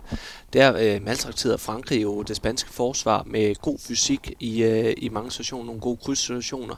Øh, og den, den fysik synes jeg ikke Sverige kan mønstre på helt Ej. samme måde. Øh, og der tænker jeg, at Godfredsson øh, kommer til at få nøglehold, fordi han er en af dem, der kan duellere med, med større fysik. Det er ikke helt det, jeg ser øh, Albin Lagergren øh, gøre. Øh, Karlsborg det er også mere på, på, på farten og, og finterne i sig selv. Og der tror jeg måske, at det, de spanske forsvar de er for dygtige på, på benene. Øhm, så, så jeg tænker, at Godfredsson får en nøglerolle i offensiven, også mere end, end den her assistmager, som, som jeg synes, han har, han har, han har været øh, indtil videre. Så det bliver spændende at følge, hvordan, også, hvordan Spanien vil gribe det an defensivt. Ja. Det bliver virkelig noget at holde øje med. Ja, jeg synes, det bliver en, en vanvittig interessant kamp, sådan rent taktisk, mm. øh, at, at kigge på. Og så bare til sidst, vores øh, gode lytter, Jens Møller spørger, Alex Dutjebaev, er det egentlig er det ham, det kommer til at handle om, tror jeg? Ja, angrebsmæssigt. Jeg synes, han har så meget, og du sagde det sådan, han er meget øh, øh, ekvilibristisk. Ja, det var svært at sige. Ja. Men, men ja, du kan udtale Elias' efternavn, det kan jeg godt lide. ja, det er faktisk, øh, det har jeg jo på mange gange, men, men, men anyways, altså, det er godt nok øh, spændende at se på, hvad han kan. Han ligger og skyder fra han ligger faktisk ned og skyder nogle gange, øh, og afslutter halvt taklet osv. osv. Ja, det tror jeg i virkeligheden, det gør på, på den offensive del forsvarsmæssigt, så tror jeg, det handler om, om, øh, om, øh, om de her øh, dueller på, øh, på det svenske hold, tror jeg i højere grad. Stærkt. Vi glæder os til at se uh, Dutjebae, for han plejer også, når det skal afgøres, så, så, så det ligesom siger, nu, nu, så må jeg hellere... Øh. Ja, og det er også det, det kommer til at bero på, fordi det er også det, Spanien tænker. Altså når det skal afgøres, så giver den til, ja. øh, til Dutjebaev, og så øh, må vi se, hvad han kan lave med den. Ja. Øh, om, det er, øh, om det er afslutning selv, eller det er vidunderindspil, eller hvad det er. Men det er også sårbart, fordi hvis han har en dårlig dag, så, øh, så taber man de afgørende faser, når, når, man, når man sætter liden over til en øh, person. Så, øh, så altså, jeg kunne godt forestille mig, at det var der, at Sverige måske trak det længste strå i en afgørende fase, at, at hvis de øh, havde styr på Dutchbaev, så, øh, så, så tror jeg også, de ville vinde den. Ja, det tror jeg bare ikke, fordi lige præcis der, den nuance, der er på det spanske hold, det er jo, så kommer Interias. Så kommer de rutinerede kræfter til at sige, de ved jo godt, de kan jo godt se, at det er ikke lige i dag, Alex han kører med, med klatten, så der, derfor tager jeg lige en, to duel og, og, og, og vinder den, og laver det indspil, som er helt perfekt, eller det udspil, der gør, at vi får den gode chance. Det er jo præcis det, der er Spaniens øh, favør her, at de er så rutineret på lige præcis de afgørende situationer. Altså, så jeg er helt overbevist om, at det, at det, det er der, de stepper op. Men, øh. men kan Alex det? Det, det er sådan, om han har øh, den her nuance i spillet, for det er ikke det, jeg oplever. Det oplever jeg egentlig bare, at, at han bare trykker på så. Og nu skal tingene afgøres, så nu gør jeg det. Øh, og jeg er fuldstændig med på, at det, det, det ser Raul øh, Interias helt klart, men hvis han ikke får bolden, øh, og, og vi ender i et eller andet øh, øh cirkusindspil øh, med, med saltum og halvskruer og alt det her, mm. jamen så, så, så er han sådan spillet lidt renon, øh, Interias, når han ikke får kuglen. Og det, det er der, jeg sådan er lidt spændt på at se, vil han det hele ja. øh, til slut, øh, Dushibayev, øh, fordi han kan spille på øh, den allerhøjeste hylde. Han er en verdensstjerne i, i min bog, men, men han er også en af de spillere, som siger, at nogle gange så skulle han, øh, så skulle han bruge øh, de kvaliteter, han har til at få bundet øh, tre mand og få den sluppet videre, og så kan de andre afgøre den. Og det oplever jeg egentlig ikke, han gør i den, i den afsluttende fase øh, lige så ofte. Så det er jeg lidt spændt på at se. Øh. Nej, det er klart, der er et lag der også for Champions League osv. Der er klart et lag mere på, på Dushev der, men jeg tænker lige præcis den der de øh, erfarne folk, de har, så får de sagt det til ham, hey, spil den lige over. Jeg kan ikke spansk, men jeg tænker, at de gør. så. Godt. Det var øh, kvartfinalen nummer to. Og nu skal vi til den, som jeg gætter på, de fleste glæder sig allermest til, nemlig tirsdag kl. 10, Danmark mod Norge. Man kan sige, at i vores optakt, der havde I henholdsvis Norge og, og Danmark som OL-favoritter. Så øh, det er jo oplagt at spørge, er det her så den moralske finale? Det, det synes jeg på ingen måde, det er, fordi der, i optakten, der, øh, der var vi ikke klar over, at Jørgen Johansson ikke øh, kunne deltage. Og han er øh, sindssygt vigtig. Det kan godt være, at han ikke er starter. Øh, det, er, øh, det er jo Sullivan. Øh, men han er en rasende vigtig indskifter. Første indskifteren, og han kan løse de samme ting øh, som O'Sullivan øh, kan. Han er nogle gange eneste indskifter. Sådan ja, ja, ja, faktisk, altså, det kan vi godt sige, ikke. hvis man skal være lidt fræk ja, på, på højre ja, hånd bagspiller ja, i hvert fald. Ja, præcis, ja. Øhm, og, øh, og i og med, at han ikke var med, så, øh, så blev Norge markant smallere. Mm. Altså, og, og niveau, øh, så det, det overordnede niveau, synes jeg også falder, når vi ser over en hel kamp. Øh, så, så der øh, røg de fra at være, være nogle af mine favoritter, til faktisk at, at, at overraskende, øh, hvis, de, hvis de kom i medaljerne. Øh, allerede alene bare på, på én person. Og det er, jo, det er jo det her med, at, øh, at man øh, benytter spillere, der kan to veje. Altså det gør, det gør dobbelt ondt på, øh, på, på Norge. Også når man har udtaget en Bjørn Myrhold, som, som ikke skal løse defensive opgaver for, for Norge til den her turnering, så, så er det sårbart, når der ryger en, øh, en, en tovejsspiller væk, som betyder så meget, som, øh, som Jørgen gør for, for Norge. Og så kan vi få i til O'Sullivan, øh, mens vi taler sammen her, formentlig også stærkt tvivlsom. Ja. Han er blevet åbenbart blevet opereret øh, ja, au, au, au, to forskellige hospitaler. Ja. Så, så den, det er dobbelt op nu. Ja, det, det, det er ikke godt. Øh, det er, det er selvfølgelig for os, når vi er danskere, og vi holder med Danmark. Men, men, men det er jo selvfølgelig øh, synd for, øh, for Osoliver, og det er rigtig skidt for Norge. Det er rigtig dårlige nyheder, at han måtte løbe ud i omklædningsrummet. Øh, og, øh, og det så viser sig, at, øh, at, at han har en skade på hånden. Øh, altså lige nævnes lidt frækt, at Norge de har øh, historik for at spille med skadet spiller til, øh, til slutrunder, og, og måske ikke været så søde ved, ved, ved deres øh, klubhold, når de så kom hjem, så betalte de prisen. Og det har jeg også øh, kritiseret øh, eksempelvis Bjørn Myrhold for øh, tidligere, at, øh, at han har spillet slutrunder og kommet hjem og ikke kunne noget som helst. Og, og det vil jeg som, som arbejdsgiver øh, ikke være tilfreds med. Øh, det håber jeg ikke, de gør med øh, James Sullivan, fordi at, øh, hvis han spiller på, på, på en opereret hånd, øh, det, det, det, det, det, der, der må simpelthen være noget moral der. Der øh, og noget etik. Det, det, det skal man ikke. skal man ikke. Øhm, så øh, så et, et vanvittigt hårdt slag, øh, og jeg ved simpelthen ikke, hvordan de skal løse det. Enig, enig. Man, man, man, vi skal huske at nuancere den her, synes jeg altid, at, øh, at vi skal selvfølgelig øh, sørge for at øh, påpege, at skadespillere egentlig ikke øh, bør spille, men jeg ved også, at vi har haft en case på en venstrefløj, Kasper U. Mortensen, der også havde noget og kom hjem til Barcelona og var ude i ret lang tid osv. Så, så, så det er bare nuancerne her, øh, tror jeg altid er vigtige at, at, at kigge hele vejen rundt, og det er ikke fordi, at øh, jeg er hævet over nogen. Det, øh, det er, vi er ens, øh, hvad det angår hele vejen rundt. Ja, også en, en rigtig skidt historie, synes jeg. Øh, og, øh, og vi så det også med Jørgen Johansson til, øh, til, til en slutrunde med en, øh, med en dårlig fod. Kommer hjem, kan ikke spille. Altså er ude øh, på, i, i lang tid øh, efterfølgende øh, Myrholds skulder og så videre, så videre. Der, der, har været, der har været nogle situationer, Kasper Mogens knæ, og det er altså, lad, lad være med det. Altså, jeg er med på, spillerne vil jo hjertens gerne spille, fordi det er jo kæmpestort, og OL er, er, er kæmpe, kæmpe, kæmpe stort. Men, men vi bliver simpelthen nødt til lige at have respekt for skader. Altså, det, det synes jeg. Og ovenikøbet hans tommel finger, så vidt jeg kunne forstå, øh, smertefuldt. Øh. Men okay, det er OL, ja. så, det får vi at se. Øh, Sonny, det, som du har set det danske hold, vi startede lidt med, øh, jeg lavede sådan en fjollet bekymringsskaling her, men hvis du lige sådan, over de her fem kampe, du har set Danmark, bare sådan kort, hvad er din overordnede sådan evaluering på det danske hold? Øh, først, så hæfter jeg mig ved udtrykket over det danske hold. Det var enormt energifyldt. Det var det, vi var lidt bekymret for øh, i, øh, i optakten, at det ville der være energi nok på tanken. Men øh, helt øh, som forventet, så er det et OL, og der har man noget ekstra energi og de har jo i den grad vist øh, på, øh, på den øh, sammenhæng, at de, øh, de kan levere også, selvom øh, de har haft en lang sæson. Så det vil jeg ikke træde mere rundt i. Og derimod så synes jeg også, øh, spilmæssigt har øh, deres angrebsspil været, altså danskernes angrebsspil været rigtig, rigtig fedt. Øh, det synes jeg egentlig er ordnet set har været øh, godt. Der har selvfølgelig været lidt udfordringer i perioder, fint nok, men helt ordnet set. Dejligt at se 7 mod 5 som et greb i den taktiske værktøjskasse øh, i de her overtalssituationer. Øh, defensivt lidt varierende øh, vil jeg sige. Der har været perioder, hvor at øh, vi godt kunne øh, være mere konsekvente i det, vi gjorde, eller forløse situationerne bedre. Øh, for eksempel mod øh, ja, svenskerne her, synes jeg igen. Øh, men jeg tror, det er bare præg af, at vi havde kvalificeret os til det videre spil, øh, og dermed en kamp, som blev afviklet øh, på et vist niveau, uden at være helt til toppen. Så jeg er ikke øh, vildt bekymret. Jeg er egentlig rigtig optimistisk øh, anlagt, også her på danskernes vegne her til de øh, forhåbentlig kommende kampe. Øh, men øh, det kræver lige, at man øh, går videre her for den her øh, ja, kamp. Jesper, hvad for en, hvad for en dansk fireblok er din foretrukne? Hvad for en har fungeret bedst?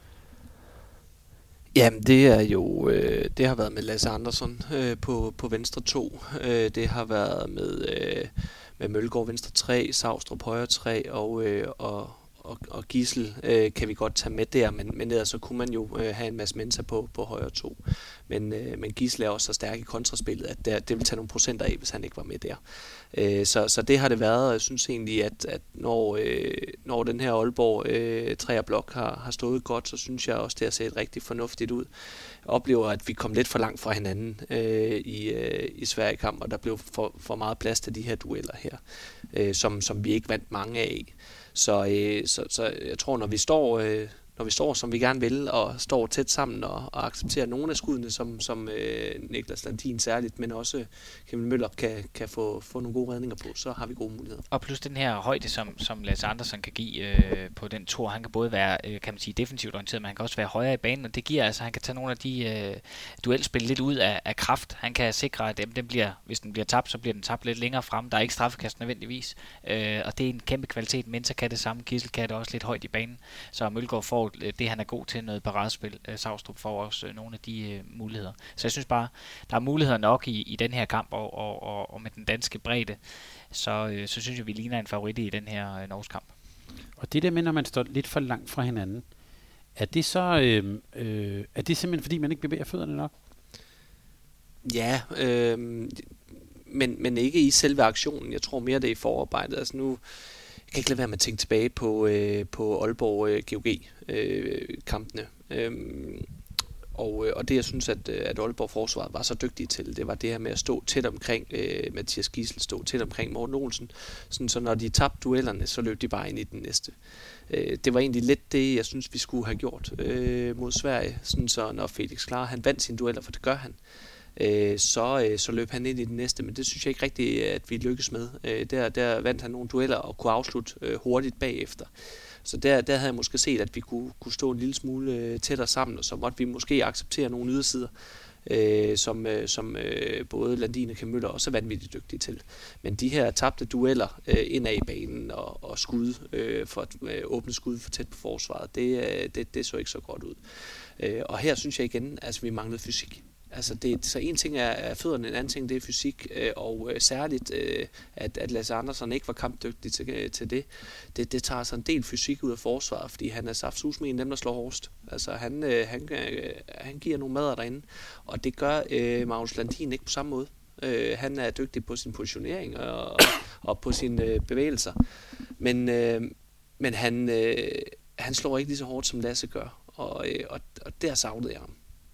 Er du enig i det med fysikken? Er det... Ja, enig, enig helt klart. Der kan godt bruges noget mere, men, men øh, jeg ser også øh, positioneringen foran, øh, eller forud for aktionen. Det er den helt afgørende her, og det er der, hvor den højde på, på tårne øh, er, øh, er af, afgørende for, at det midterforsvar skal hænge godt sammen. Øh, og den, den kan Lasse bibringe os. Øh, det er jeg egentlig overbevist om.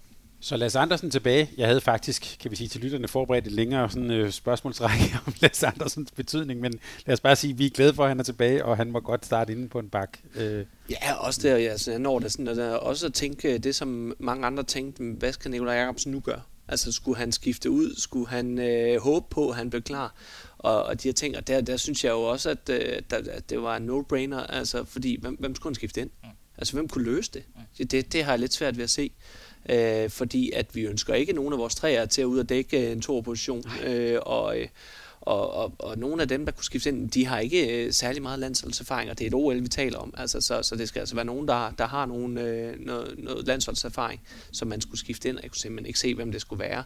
Så for mig at se, så var der ikke øh, noget at gøre, at, øh, at man skulle beholde ham i, øh, i, i truppen. Ja, udover det defensive arbejde, så må man bare sige, at den kontrafase har fået et ekstra øh, gear der uden at lige har helt tjek på statistikkerne, så øh, ligger vi ret, øh, formentlig ret lun på, på den kontrafase med Gissel og Andersson. Ja, og det, det tror jeg jo så måske er noget af det, vi må gå på kompromis med øh, omkring at have Lasse Andersen med nu. Jeg kan ikke forestille mig, at han har øh, samme øh, muligheder nu med en, øh, med en halvdårlig øh, fod eller halvdårlig ben øh, Øh, til, at, til at blæse op af banen, som han jo har gjort rigtig godt. Øh, så så der, der tror jeg, vi kommer til at miste en del, men alene bare hans blotte tilstedeværelse i, i, øh, i den danske defensiv, og, og den fysik, han kan mønstre, øh, hvor han ikke skal løbe alt for langt, øh, Øh, det, det tror jeg er en kæmpe gevinst for, øh, for, for Danmark. Så øh, jeg er rigtig glad for, at han ikke øh, skulle med flyde tilbage til Danmark. Og man kan sige, så længe han egentlig bare skal øh, løbe lige op ad banen, øh, hvad kan man sige, ind centralt, så har han altså et, en, en hammer af guds nåde, øh, og, og øh, om det er stående eller i hop, altså vi skal nok få den at se, det er jeg egentlig overbevist om, så, øh, så den, den skal nok være giftig nok, den, den kontrafase der. Altså må vi mumificere øh, det ben der, så det skal ja. bare bindes ind og, ja. og, øh, og sådan helt fixere, så ja, ja, trap, trap en opad, og så svinge højre Så løber han, ja, hvis jeg kender ham ret, så bider han det hardcore i sig. Og så, han havde et stående skud, tror jeg, mod Japan, hvor jeg, som ikke ja. gik ind, men jeg tænkte, at den var gået ind. Ja. Så, så. Held for ikke at være målmand den dag. Nej. Han skyder jo så vanvittigt ja. hårdt. Altså, ja. det er helt vildt. Ikke? Altså. Det er mig, der har lært ham det. Nej, eller, no, not. Not. not. Nu har vi talt om Mathias Gissel, og vi kan godt allerede slå fast, at han har været god, øh, og vi kan godt lide at se og kigge på ham. Øh, men jeg, nu, så nu vil jeg i stedet for øh, vil jeg lige give jer en, lidt sådan en lærerlektie for. Jeg kan godt tænke mig, at jeg bliver, og dermed også lytterne forhåbentlig, lidt klogere på den der dynamik, vi har set mellem Gissel og Mikkel Hansen. Øh, og jeg, det jeg mærke til, at Gissel sagde selv i, i, i et interview, at der var sådan en dynamik mellem, at ligesom han var duelspilleren, og Hansen var skytten.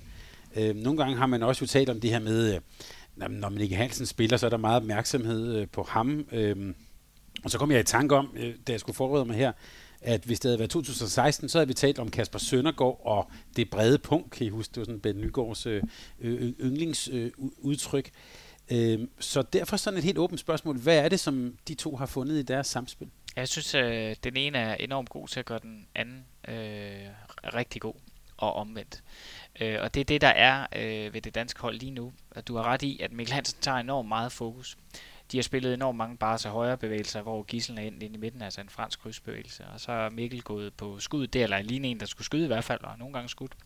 Øh, eller så er Gissel øh, gået på mål i en duel inde i, i midtzonen, eller kommet bagom i Mikkel Hansen. Og eksempelvis den, hvor han kommer bagom med Mikkel Hansen der, den giver jo helt åbenlyst, at jamen, forsvaret vil jo blive nødt til at skulle forholde sig til, at Mikkel Hansen stiger øh, til værs. Så det alt andet lige helt simpelt regnstykke, så må der blive nogen, øh, der er i gang med noget paradearbejde, når Gissel får bolden og løber rundt om. Og det er deraf, at det er, øh, det der relationelle arbejde, jamen det er så farligt, fordi at, at de er enormt gode i den relation. Jeg er lidt øh, på samme, øh, på samme linje der, at når, når Mikkel han står med bolden, jamen så skal der være opmærksomhed omkring ham. Øh, fordi han kan spille med stregspilleren fra 0, han har også et, et fremragende skud, uden at være i fart, og de har tænkt sig, at man skal forholde sig til ham. Jeg er så ikke så vild med, når han skyder uden fart, men, men man skal forholde sig til ham, og det, og det gør, at der bliver et større rum øh, for Mathias Gissel til at duellere på. Øh, og øh, det, der så sker efter duellen, altså Gissel kan godt lide et rum at duellere på, øh, det, det er sådan lidt forskelligt. Altså, kommer Gisli igennem, får en straffekast, trækker en udvisninger, får han spillet med stregen, som han er vanvittigt dygtig til, eller får han trukket en forsvarsspiller, så han kan give den tilbage til eksempelvis Mikkel, øh, som så kan skyde derfra i et rum, øh, som er skabt af, af den her duel. Øh, det er sådan der, jeg ser det helt store, øh, der fungerer godt. Mikkel er med til at skabe rummet til Gissel. Gissel kan efterfølgende skabe et større rum til Mikkel, hvor han kan eksekvere. Øh, Øh, vi har også set Mikkel komme på nogle ydersider. Øh, det er ikke det, vi har set allermest øh, øh de sidste øh, 5-7 år før, før øh, Mathias Gissel var med. Det ser vi altså nu, fordi at de bliver nødt til at, til at bakke så meget op omkring stregspillere, at, øh, at, at Mikkel kan komme udvendigt og spille med fløjene og de her ting. Så, så de passer bare rigtig godt sammen. Og jeg, sådan lige, øh, jeg synes overhovedet ikke, vi kan sammenligne med Kasper Søndergaard. Øh, og, og, og den relation, der var der. Fordi at der, øh, der var Kasper Søndergaard ikke en fantastisk duelspiller. Han var rigtig god til at komme på rummene, god til at spille med stregspillerne og sådan noget.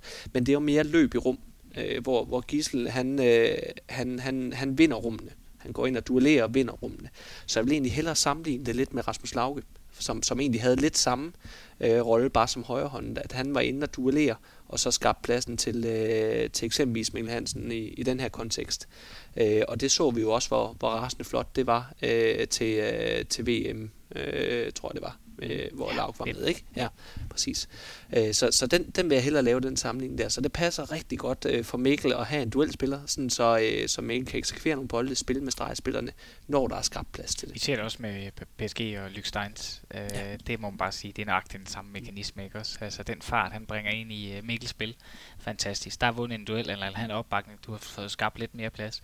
Og så kan man så sige, der hvor den danske model, synes jeg, ser ud til at være exceptionelt god, det er jo, at øh, den kompetence, de har angrebsmæssigt, du nævnte det før, der er stregspil. Mikkel har nok fem, seks varianter ja. på indspil. Jeg har siddet og talt og kigget og så videre. Altså, der er, der er et enormt hav af muligheder for at spille med stregen. Der er hans egne våben. Det er tre våben i hvert fald, fordi der er en hopunderhånd og en stående og, en, og så videre. Der er i hvert fald tre våben, der er sikkert flere. Øh, det var bare lige otte muligheder. Og så kommer der det, hvor han er i aflæringsspillerens øh, rolle. Det kan være til højre fløj, det kan være til venstre fløj, det kan være til Kissel eller øh, Morten Olsen, eller hvem der nu er inde. Altså, det er altså 12-15 muligheder, man lige står med på det lille sekund. Jeg knipser med fingrene for dem, der ikke kunne høre det, men altså det lille sekund skal man afgøre, hvor bolden skal hen. Og der har vi også Gissel, der kan nogle af de samme ting. Han kan, ikke, han kan slet ikke de samme antal af, af indspil, for eksempel. Det er færre, men han kan nogle indspil. Og han kan de afleveringer, vi har set til modsat flot. Ja, det, er det er rigtig, rigtig er flot, flot at se. Uh, og han har også udspillende i egen zone og sådan noget men han kan ikke helt de samme med skud og så videre, og rigtig fint, men prøv at forestille dig de, de to sammen i de kombinationer. Prøv lige at se, hvor mange muligheder der står lige rundt på splitsekunder skal det afgøres. Øh, det er jo 30 muligheder, som forsvaret skal forholde sig til på splitsekunder. Ja. Det er det, der er vildt her. For Mikkel hverken kan eller skal duellere. Nej. Altså det, det hold op med det. Ja. Øh, gør det, man er god til. Ja. Og det synes jeg, det synes jeg, vi løser rigtig, rigtig flot øh, med, at øh, Mikkel gør det, han er rigtig god til, og Gisel gør det, han er rigtig god til. Og så skal det bindes lidt sammen, og det er lidt den samme... Øh, øh, rolle, som den her, det er bare mere over i jokerrollen med, med Jakob Holm, når han så kommer ind, han skal gøre det, han er god til. Altså, det skal være ind i høj fart og, og power øh, tingene øh, og, og lave nogle mål, for det er det, han er, han er rigtig god til. Mads Mensa ind, måske forbundet tingene en lille smule sammen, vil jeg gerne se lidt mere, øh, end, øh, end, end vi har gjort indtil videre. Og, øh, og så Morten Olsen kan jo lidt af det samme med, øh, med Mikkel. Han kan, han kan eksplodere ud fra, fra, fra en duel, og, og skabe noget plads til, til, til Mikkel. Og sammenligner man med det norske hold, Eivind Tangen, øh, Harald Reinken og så videre, så videre, alle de der højre baks, jamen de kan jo ikke det, de, de så mange muligheder. Harald Reinken, Harald Reinken kan det store løb ind over til skud, Øh, og det er det. Ej, overdrevet ikke også? Jeg har sagt det før. Øh, og det er bare helt, øh, helt anderledes med Gissel. Og det er ikke fordi, Harald Reinken er en dårlig spiller. Det skal jeg lige skynde mig at sige. Han kan også begynde at dække op og sådan noget. Det, det kører rigtig godt. Han er også en giftig spiller. Men det er bare, de muligheder er så mange flere her. Morten Olsen, Mikkel Hansen, Gissel. Der er så mange kon- øh, kombinationsmuligheder her, fordi de er så dygtige med bolden. Og det tror jeg, det, det er det, den danske model kan. Det er der, hvor Sargosen er en en af os. Mm. Øh, Sander kan jo også nogle af de afleveringsmuligheder osv. ser den rigtige løsning.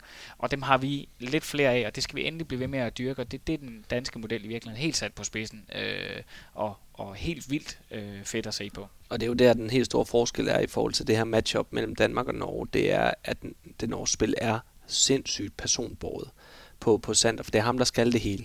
Og hvis Sullivan også er ude, så er det i den grad ham, der skal det hele, øh, synes jeg. Men han kan også det hele, og, og han, er, han er jo komplet øh, i, i min øh, bog. Men, men det her med, at det kun er ham, altså det har vi også set lidt, når, når, når han så ikke fungeret i, i de norske kampe, så har de også haft det svært. Øh, hvor man kan sige, hvis Mikkel Hansen øh, ikke fungerer i en øh, kamp for Danmark, jamen så er der nogle andre, der kan fungere. Altså, der øh, fungerer gissel ikke, så synes jeg, vi er lidt større problemer. Men, øh, men, øh, men, men der er så re- rigtig mange muligheder, som, øh, som Sonja er inde på. Jeg tror altså ikke, det er så stort problemstilling, hvis Gissel ikke helt fungerer. Vi har det værktøj fra, øh, fra VM i 19 med, med med Mensa over på højre bakke, eller Hansen over på højre bakke. Altså, vi har mulighederne i værktøjskassen sådan lidt længere tilbage, men, men vi har dem dog, og det, det tror jeg ikke er øh, helt lige så problematisk, hvis ikke øh, deres topspiller Sander øh, fungerer. Øh, så, så er de i problemerne over i hvert fald. Jeg tror, vi vil komme lidt kort på, hvis de begynder at spille på toerne i forhold til det her Barca-spil, det kort franske spil øh, at der bliver løftet op på, på, på Mikkel Hansen som højre en højre bak, når han bliver spillet ind på det franske kryds.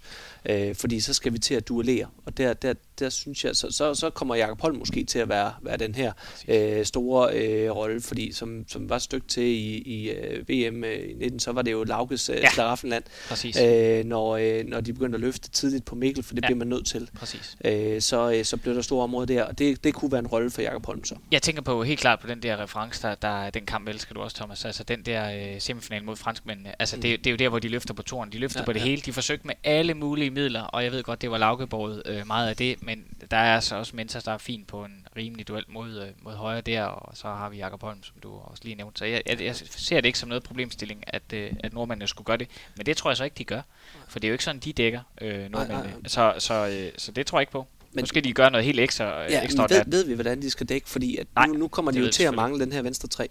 Øh, og skal, skal Bjørn Myrhold til at dække nu?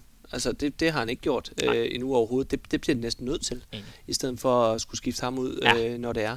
Øh, så, øh, så, så, så store Det, det store ved vi ikke. Men sådan konceptuelt der er vi sådan rimelig sikre på, at det, det er nok ikke 3-3 øh, eller 3-2-1 eller sådan. Nej, nej, det, det, så langt, det, så langt der er vi ikke. De split kommer ikke, øh, det tror jeg ikke på sådan lige som det første. Det er ikke sådan, vi har set Berge tidligere, synes jeg. Men hvis det er Myrhold, så er det, og vi er inde i hovederne på Lønge Ausen og Kronborg, så er det ham, vi skal køre på, ikke? Eller hvad? Mm, jo, altså det, det, det kunne man godt med. I hvert fald at udfordre deres organisation. Den ja. er jo fuldstændig ja. øh, sønderbumpet sammen, den ja. organisation, fordi ja. at deres, øh, deres øh, A-forsvar øh, har jo stået med, øh, med Sander øh, Sargussen på venstre 2, og så med øh, Sullivan og med, øh, og med Gullerud øh, eksempelvis, og, øh, og så hvem øh, der har været højre bak, øh, Reinkind eller et eller andet der, ikke? Øh, men, men, men Sullivan er, er, er formentlig øh, væk, øh, må, vi, må vi næsten øh, regne med. Og, og så har det været Jørgen Johansson, der har stået derinde. Han er også væk. Så hvem fanden er det, der skal til at dække sammen? Altså, det må være med forsvar angrebsudskiftning, fordi at Magnus Frederiksen også øh, øh, er, er kommet i spil og fået en rolle lige pludselig. Og Magnus Frederiksen, han dækker altså ikke op. Det, øh, det, det gør han ikke. Så nu skal de til at dække med to stregspillere øh, og skal til at, øh, skal til at skifte øh, enten ud i ankomstfasen eller, eller løbe op med to stregspillere. Det er også nyt for Norge. Så, så deres organisation er, er sønderbumpet. Så meget spændende. Øh, jeg får lyst til at spørge en masse om Jakob Holm måske øh, historiens bedste rullefinde, tænker jeg. Der er ikke nogen, der laver, laver det, må du vide, det må du vide, Thomas. Men øh, vi skal også passe på både jeres og lytternes tid. Så det sidste spørgsmål, jeg lige vil stille jer om Danmark, det er, øh, og du var inde på det også til, jeg vil begge to inde på det i starten af målmandskampen, skal vi være bekymrede over Landin, og han har lidt ondt, og, altså, eller er det bare, nu begynder OL? Nej, det, jeg tror det ikke. Altså, nu har jeg ikke lige hørt de seneste opdateringer på den Landin og, og de forhold. Altså, det, Jamen, det, han, det ved han siger, han er fin, men han kan godt, det, det var sådan lidt, jeg kan godt mærke det lidt agtigt. Øh. Ja. Altså, jeg, jeg, er ikke, øh, jeg er ikke bekymret. Hmm. Øh, det eneste lille øh, men, det er, at der har været en historik hmm. omkring Landin og skader. Øh, men Men, men hvis, altså, så han var ikke kommet ind mod Sverige, hvis, hvis, der, var, hvis der var en ko på isen der. Altså, så, så, så var han ikke kommet ind der. Øh, altså jo, Kevin Møller stod ikke fantastisk, men det var heller ikke fordi, at der var fuldstændig hul i ham. Jeg synes jo mere, det var, det var defensiven. Øh, så så, så jeg, jeg tror ikke, det er så slemt med, øh, med Niklas, og lov for det, fordi at han er jo kampafgørende i sig selv. Så, øh, så nej, jeg er ikke, jeg er ikke bekymret det for ham. kan Kevin heldigvis også være, hvis, hvis det slår, ja, slår slemt ja, til, som vi også har rundet før. Så. stillet der. Så jeg hører jer, for til alle dem, der var lidt nervøse efter, de har set Danmarks Sverige i går, det er man ikke efter at have lyttet til jer to. Det er godt. Vi er, øh, vi er pænt optimistiske med de danske chancer, men øh, det er OL, og det er en håndboldkamp, så det bliver spændende at se. Øh, den sidste, vi lige skal nå at vinde, er øh, den sidste kvartfinale, som er Tyskland-Ægypten. Øh, øh, vores lytter, Louise Andersen, har stillet det helt oplagte spørgsmål. Er Ægypten kommet for at blive? Jesper, hvad siger du? Ja, det tror jeg helt afgjort. Mm. Jeg synes, de er dygtige. Jeg synes, de er rigtig dygtige, faktisk. Øh, og, øh, og at øh, Danmark vandt klart over dem, det var Danmarks fortjeneste. Øh, så, så jeg tror, de er, de er kommet for at blive. Øh, jeg har dem næsten op til at være sådan et top 6 hold i, i verden. Og, og der er altså hård kamp lige omkring de der øh, 5, 6, 7, 8. Øh, 5, 6, 7 i hvert fald. Øh, så, øh, så jeg har dem højt oppe, og, øh, og de jo, ja, var jo bare hårdt ramt af, at de, øh, de mødte Danmark til, til VM på hjemmebane. Øh, og, øh, og, og også blevet, altså de har kun tabt én kamp i, i, i spillet indtil altså, turneringen indtil videre, det var til Danmark. Øh, ellers så har, de, så har de vundet resten. De er gode, altså de er dygtige spillere. Vi kan lige sige, at øh, øh BT Søren Påske, han øh, gav Nikolaj Jacobsen tre stjerner ud af seks efter indsatsen mod Ægypten. Så, så, så, så er han også over i timen, vil jeg sige. det, det, havde jeg lidt svært ved at forstå. Ja, altså, Danmark spiller rigtig godt. Ja, og, de, og han oven i købet er jo at agere og gå i 7 6, og altså, ja, øh, det, var, det var ikke den samme kamp, jeg så i hvert fald. Nej, så, tror jeg, den, den gode Søren Påske, han så en lille smule i timen der, fordi at, altså, Ægypten er rigtig god, og særligt når, når han Dawi, han, øh, han også øh, har redninger inde i kassen. Øh, for det er der, hvor jeg synes, at de måske nogle gange mangler lidt. Altså i hvert fald sådan et, et, et højt bundniveau. Øh, men men når, han, når han står godt, så står han altså også rigtig godt. Og så er, så er Ægypten øh, meget, meget svær at have med at gøre. Øh, verdensklasse højre bak, når han så rammer, jeg synes også, han mangler lige lidt bundniveau. Altså, øh, men, men han er også stadig ung. Men, øh, men øh, Omar Yahir, han er, han er rigtig, rigtig dygtig. Så øh, altså, de er, de er gode. Hold nu op. Altså, de, det eneste sted, hvor jeg synes, de mangler en lille bit smule, det er måske på venstrefløj, men, men de, de har et eller andet øh, god evne til at ikke at få alt for mange bolde derude. Så, jeg skulle sige, han får så, den heller ikke. Så, så, så, så Edward Kill, han, øh, han, han spiller fuld tid med at have måske typisk sådan to afslutninger i kampen, og sådan noget. den ene er måske kontra. Så, øh, så der er lige lidt der i forhold til måske at dække over af mod øh, Mohamed Sanat på, øh, på højre fløj, som, som også er rigtig dygtig. Altså, de har rasende dygtige spillere. Ingen tvivl om det. Sonny, med dine øh, Kiel-referencer, så får du lidt lov at sige lidt noget om Alfred, Alfred Gislason og, og, øh, og tyskerne. Men jeg har det lidt sådan, når jeg ser dem, altså de er jo ikke verdens mest velspillende hold, men jeg tænker altid, så, nu går der bad boys i den. Øh, har, har de potentiale til at kunne, til at kunne overraske?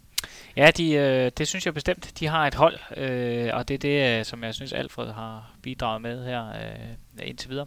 Og øh, Bad Boys, der, der er gået Sigurdsson, sådan, øh, der startede den øh, rejse der, og det er de i den grad stadigvæk, at de slår hårdt, men de spiller også øh, godt kollektivt, og øh, det er en af de der øh, spændende mekanismer, der, der, øh, der ligger her foran os i de her øh, finaleserier, at dem, der har spillet bedst som hold, øh, det er nok dem, der går ud med det bedste resultater.